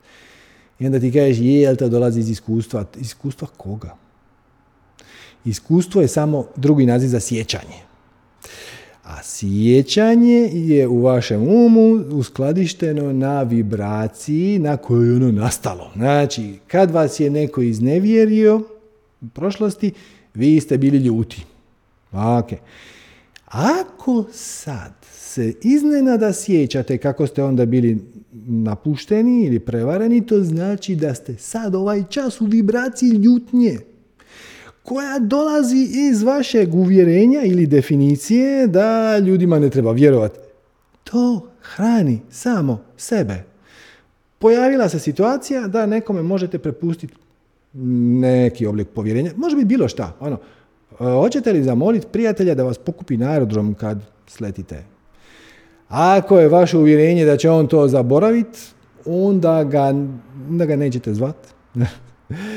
i onda ćete uzeti taksi, to je jedan način. A ako imate, ćete, ako imate uvjerenje da ljudima treba vjerovati, onda ćete ih pozvati. Znači, već u startu vaša akcija, vaša sjećanje da ste napušteni je povezano sa vibracijom ljutnje koja se dogodila kad ste bili ljudi prema tome. To što ste se uopće toga sjetili je dokaz da ste već sad ljuti. Da li je to vibracija koju želite?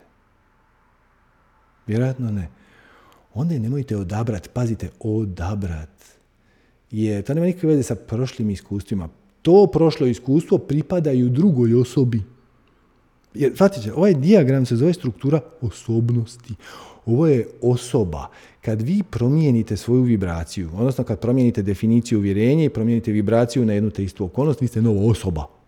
Prema tome, to što se to neugodno iskustvo dogodilo prije, dogodilo se drugoj osobi. I to je kao da kažete, ja e, ne želim napraviti nešto zato što moj susjed vjeruje da je to nemoguće. to nema nikakve veze s tobom. Ili moj susjed ima iskustvo da to tako ne radi. Zašto onda ljudi biraju e, stvari u koje biraju vjerovati u stvari koje ne žele? Najčešće zato što misle da i to štiti od nekog razočarenja. Ali je li to stvarno točno? Hm?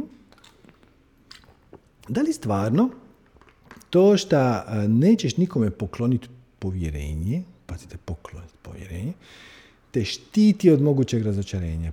Pa zapravo ne. Ako malo razmislite, zapravo ne. Samo ćete natjerati da sve radiš sam i da zapravo se odrekneš komada obilja koji je, kao što znamo, sposobnost da napraviš, mogućnost da napraviš ono što trebaš napraviti, onda kad to trebaš napraviti i koji uključuje i druge ljude i njihove sposobnosti i komunikaciju s drugim ljudima i informacije koje će dobiti od drugih ljudi i poklone koje će dobiti od drugih ljudi i tako dalje, tako. I nećemo, kad odabereš ne vjerovati drugim ljudima, na primjer, ocijeko si veliki komad svoje vlastite moći koja bi se manifestirala kroz druge ljude. A ponekad jednostavno odabereš vjerovati u nešto uh, zato što zato što ti to ima smisla. Evo na primjer, kad pričamo o smrti, obično kad spomenem riječ smrt, onda ono, u prostoriji nestane zraka. Ali dobro, znači pričamo o smrti. Generalno imate dva različita pogleda koja možete odabrati vezana za smrt. Jedan je da si ti, to je klasičan materialistički pogled koji dijeli većina ljudi na planetu, a to je da si ti ovo smrtno tijelo i da tvoja svijest proizlazi iz aktivnosti tvog uma i jednom kad umreš samo te nema i to je to. Okay. Eventualno postoji i dodatak na to da tvoja svijest odlazi u neki raj pakao i, i sve što ustoji. Druga perspektiva je da si ti zapravo tvoje pravo ja je spirit koji je odlučio, koji je odlučio se inkarnirati na ovom planetu, u ovim okolnostima, u ovom vremenu, u ovom prostoru, u ovoj situaciji, kako bi stekao nekakva iskustva i kako bi doprinio, pomogao, proživio ovo doba tranzicije koje mi sad proživljavamo. Ok.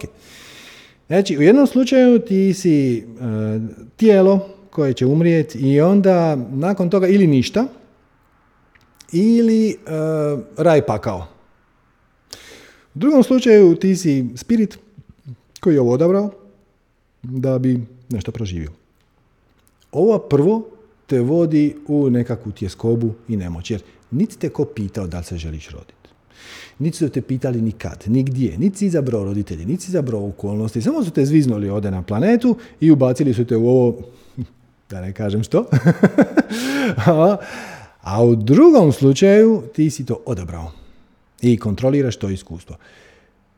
Ja ne razumijem zašto bi iko izabrao ovo prvo. Pazite, ja ne mogu dokazati ni jedno ni drugo. Niko ne može dokazati ni jedno ni drugo. Postoje ljudi koji su bili klinički mrtvi pa su se vratili i onda su doživjeli različita spiritualna iskustva i onda ljudi koji vjeruju u ovu prvu situaciju da smo mi samo materijalno tijelo kažu je, ali to je znaš posljedica nekih kemikalija u mozgu jer izluči se DMT, to je halucinogena substanca, ti si zapravo prohalucinirao pet minuta da si ne znam, vidio svjetlo na kraju tunela ili tako nešto. Ovi drugi kažu da, da, da, to je tvoja stvarna priroda. Ukratko, oko toga se ne možemo složiti i mislim da je nemoguće to objektivno dokazati. Drugim riječima, biraj u što ćeš vjerovat. I ja ne razumijem zašto bitko izabrao ovo prvo. Jer ovo prvo gdje si ti mali, jadan i nemoćan. I e, eventualno neko gore na nebu ti broji grijehe i onda ćeš ovisno o tome završiti u neku raju ili paklu, ali ubačen si tu bez da te iko konzultirao i jedan dan ćeš dobiti nekakav račun, meni to zvuči malo tjeskobno. A s druge strane, imaš perspektivu koja kaže ti si spirit koji je ovo izabrao. I ta ti perspektiva daje moć, ta ti perspektiva daje lakoću, daje ti slobodu, s njom preuzimaš osobnu odgovornost jer si ti izabrao ovo iskustvo, nisi tu ubačen i općenito je konstruktivnije. Bez obzira šta objektivno smatrate da je točno. Zašto bi iko izabrao osjećati se jadan, mali, nemoćan, it's beyond be, kako bi se rekli. Tako da, ovo je jedna od onih situacija gdje doslovno možete izabrati vlastitu perspektivu i ona nema nikakve veze sa smrću. Ona nema veze sa životom. Kako ćeš ti proživiti ovaj život? I jednom kad umremo, onda ćemo vidjeti ko je bio u pravu. I ako sam izabrao u spiritualnu perspektivu, a recimo da nisam bio u pravu, možda će stvarno kad umrem e, moja duša otići na nebo i onda ću tamo doći ne znam, kod nekog, neke verzije Svetog Petra ili Boga i to, onda će on meni dati račun sa mojim grijehima. grijesima. Mislim, ako će se već to tako dogoditi, pa radije bi da ovaj život proživim uh, kvalitetno, uh, na podršku drugima, da budem od koristi, e, da budem u veselju, da budem u radosti, nego da budem u tjeskobi zato što jedan dan će taj dan doći. Prema tome, izabereš. Izabereš perspektivu koja tebi ima više smisla, koja s tobom rezonira, što u prijevodu znači koja ti daje emocije i pristup kreativnosti i mislima i tjelesnim senzacijama i sjećanjima i akcijama koje ti preferiraš. I onda ljudi kažu, je, dobro, ok, naš, ali bitna je nada. Nada je bitna i bez obzira šta je tu sad točno oko ove situacije, bitna je nada. Nije. Nije. Nada implicira sumnju. Ja mislim da je to najkraća moguća definicija na svijetu. Nada je nešto što podrazumijeva ili implicira sumnju.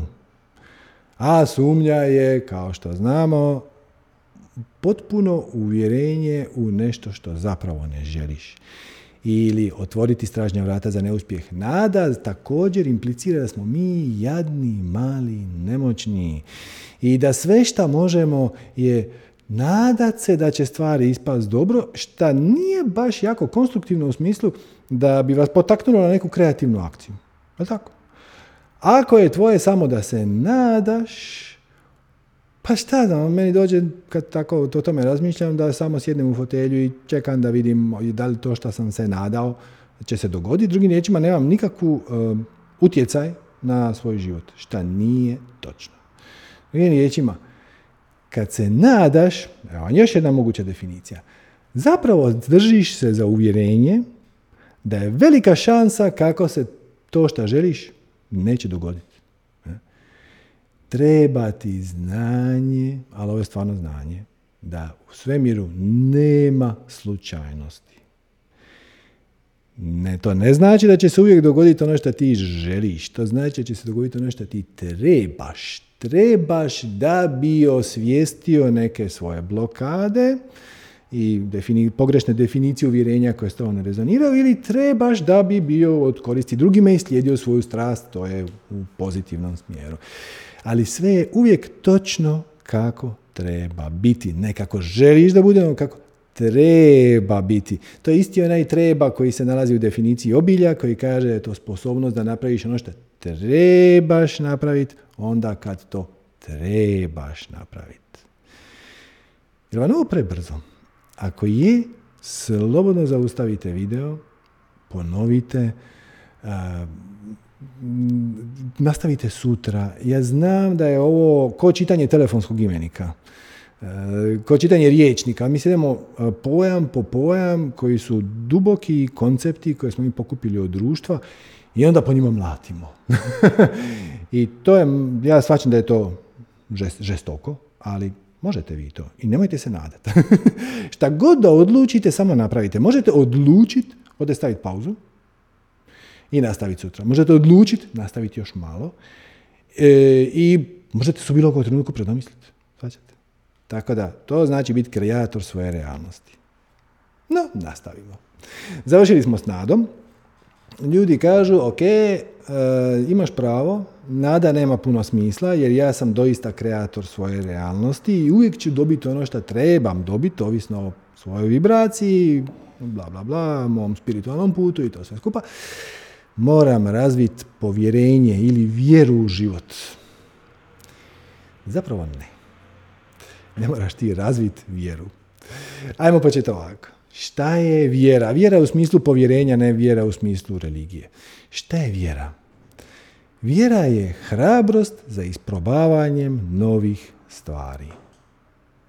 To je hrabrost za isprobavanjem novih stvari. To je sve što povjerenje, odnosno vjera, jest. Ne moraš ti razviti vjeru. Ti samo trebaš izaći iz zone ugode ili iz zone komfora, odnosno zapravo iz zone poznatog. To je zapravo najbolja moguća Eh, objašnjenje šta se doista događa kad ti izlaziš iz popularno zvane zone komfora, to je zapravo zona poznatog. I tek kad izađeš iz zone poznatog ili iz zone ugode ili iz zone komfora, pronaći ćeš više od samog sebe. Znači, povjerenje ili vjera je hrabrost da malo dublje uđeš u proces samoistraživanja i da otkriješ više od samog sebe. Sve što želiš i sve što jesi i sve što želiš o sebi znati i naučiti i onda to iskoristiti na pozitivan način na korist sebi i drugima, nalazi se s druge strane straha. I ako imaš hrabrost da isprobaš nešto novo, ti već imaš vjeru, odnosno povjerenje u život, koji, da se vratimo na prijašnju točku, ti je donio upravo ono što trebaš dobiti u trenutku kad to trebaš dobiti, ne ono što želiš dobiti, nego ono što trebaš dobiti. I tvoje je da postupiš po tome, jer dobio si, a, imaš sposobnost, tamo to tako, da postupiš e, po tome što trebaš napraviti u ovom trenutku, kad to trebaš napraviti, jer sinhronicitet ne došlo u pravom trenutku, drugim riječima imaš obilje. Ok, vidite kako se ove definicije uklapaju jedna u drugu. Zato ih treba malo vremena da ih pospremiš. Ali, stavno hoću reći, nema pomanjkanja vjere. Nema pomanjkanja povjerenja. Ti biraš, hoćeš li vjerovat kreaciji, da ti je donijela ono što ti treba u trenutku kad ti treba, i nije, nije 50-50, ono, možda je, možda nije. Sumnjam, nadam se, ha, možda. Ne, ne, ne, ne, ne. Ili je, ili nije. I kad zauzmete perspektivu ili stav da uvijek dobivaš ono što trebaš napraviti, u trenutku kad to trebaš napraviti, shvatit ćete da cijelo vrijeme imate obilje, jer to je definicija obilja. Sve počinje s time da kažeš svemir nije slučajna stvar gdje se neki atomi sudaraju van moje kontrole i ja sam izabrao ovo iskustvo. Znajući što će me tu čekati. Jer je zanimljivo, jer je uzbudljivo. Došao sam tu napredovati, došao sam tu pomoć drugima. Ja to mogu i naravno da ću dobiti ono što trebam u trenutku kad trebam i naravno da ću imati obilje jer je to dio mog spiritualnog puta. Ok? Znači, rekli smo sad upravo da je vjera, odnosno povjerenje, hrabrost za isprobavanje novih stvari. A šta je hrabrost? ok, većina ljudi će vam na pitanje šta je hrabrost reći nemati straha. Ja, ne baš.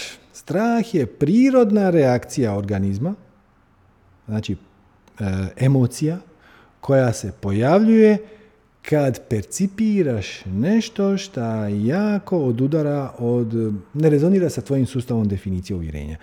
Znači kad vidiš nešto što u skladu, kad prođe kroz filter definicije uvjerenja ili nacrt realnosti, proizvede vibraciju straha, to dođe u tijelo, tijelo će napraviti emociju straha, mi, povezat će se sa mislima koje rezoniraju sa strahom, imat ćeš tjelesnu senzaciju straha, imat ćeš sjećanja na druge situacije kad si bio u strahu i poduzet ćeš plašljivu akciju. Okay. Znači, hrabrost nije nemat straha. Hrabrost je imat strah, osjetit ga, osvijestit ga, prepoznat ga i onda svejedno napraviti što treba biti napravljeno. Jedina iznimka je ako si taj čas u smrtnoj opasnosti. Znači, ako ti strah je tu, se pojavio da te upozori na to da si ti nasred ceste, a veliki kamion ide na tebe, onda skočiš u kanal, sad makneš se i zahvališ se strahu na tom upozorenju, ali ovaj strah da nećeš uspjet, e, strah da nisi dovoljno dobar, strah da će te ljudi iznevjeriti, strah da će te partner ostaviti, strah da će i ovo i ono, ti izgorit kuća, šta god,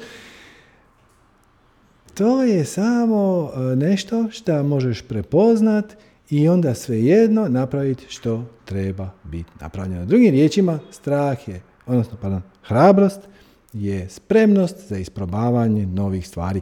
I isto kao vjera ili povjerenje, uh, on se veziva, vezuje na, uh, on je 100%, kako vam rekao, ne možete imati 50% hrabrosti. Prepoznaš strah, pogledaš je li to tvoja životna opasnost sad i ovdje, ako je, napraviš pauzu, na poduzmeš hitnu akciju, ali ako nije, napraviš to usprkos svom strahu ili, evo ako ćete jednu malo žešću definiciju, ovaj malo s više vibracije, ali neki će shvatiti, hrabrost je sposobnost nevjerovanja svojim mislima. ako si u stanju prepoznat da ti se pojavila strašljiva misao i onda svejedno poduzeti akciju koja treba biti napravljena, savladao si strah. A to se desi kad znaš da si ti više od svojih vlastitih misli. Ali pazite, ovo nije laka definicija, zato što je potrebna je velika hrabrost za bit nefasciniran i neopćinjen svojom točkom gledišta. Jer činit će vam se stvarno, činit će vam se realno i činit će vam se kao da je to jedini mogući način da se ta situacija percipira. Svačate. U svakom slučaju, možda za početak držite se ove jednostavnije. Hrabrost ne znači nemat straha. Hrabrost znači imat strah, prepoznat ga i svejedno napraviti što treba biti napravljeno. Jer strah, sljedeća definicija, nije ništa drugo nego emocionalna reakcija na uvjerenje u izvjesnost ishoda koji jako ne preferiraš. Opet, iznimka je ako si taj čas u smrtnoj opasnosti. Ako nisi, strah je samo blef uma. Jer on proizlazi iz vibracije koju je kreirao ego, a koji je napravljen na, temelju programa tvojih definicija uvjerenja i zapravo ako taj čas nisi u smrtnoj životnoj opasnosti, to je samo refleksija tvog sustava definicije uvjerenja, odnosno to je blef uma. I to je samo znači emocija koja se javi na uvjerenje u izvjesnost ishoda kojeg ne preferiraš. Znači ti si uvjeren imaš uvjerenje da to šta ti ne želiš će se dogoditi. Sa velikom šansom. Preskočio si i sum i sve ostalo. Samo nemojte tome vjerovati. Opet iznimka, ako ste taj čas u životnoj opasnosti. I e, neke spiritualne grupe, e, kao na primjer Anonymous Alcoholics, oni anonimni alkoholičari, kažu da fear, znači strah, je zapravo skraćenica od false evidence appearing real, odnosno lažne i dokazi koji izgledaju tako stvarno. I pazite ovo, ego će vas još jednom tu pokušati uvaljati. I reće vam je, ali da se ja u prošlosti nisam bojao, ne bih sad bio ovdje. Ti to ne znaš. Egov zadatak, i on je preprogramiran, njegov zadatak je da te drži u životu. I on će te pokušati uvjeriti da stvari koje čak i nisu smrtonosno opasne, tipa da otkaz sa posla koji nikako ne možeš podnijeti, da su nekako strašni, da će te odvesti u e, razne užase, ali zapravo to je samo zato što je strah puko neprihvaćanje nesigurnosti. Kad shvatiš da ne znaš ni tko si, ni što si, ni što ovdje radiš, ni šta treba napraviti, da kad kažeš ne znaš da, da nemaš razumne argumente, znaš koji je tvoj put samo kad se ravnaš po srcu. Kad pratiš svoju strast, ali ne znaš kao kroz racio, kroz um, kroz razloge. E kad shvatiš da ne znaš, to te vodi u poniznost i to te vodi u otpuštanje straha. Jer pazite ovo, čega god da se bojite, onog sekunda kad postane činjenica, više se ne bojite. Možete provesti godine u strahu da, ne do, da će do, jedan dan dobiti otkaz. I sama ta ideja da dobiti otkaz se ono, te proizvodi strah, ali jedan dan kad ga dobiješ, slobodan si od straha da ćeš dobiti otkaz. Svačate?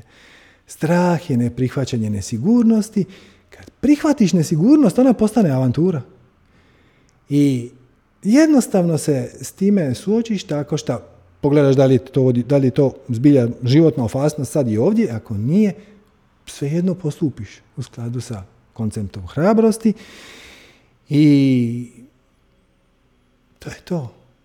Shvatiš da te tvoj ego, odnosno tvoj um valja temeljem tvojih definicija uvjerenja nad kojim imaš potpunu kontrolu i samo postupiš onako kako znaš da trebaš. Naravno, lijek za hrabrost i za strah je samopouzdanje, ali ajmo napraviti jednu malu pauzu i nastavljamo kad god budete spremni da vam dam definiciju samopouzdanja.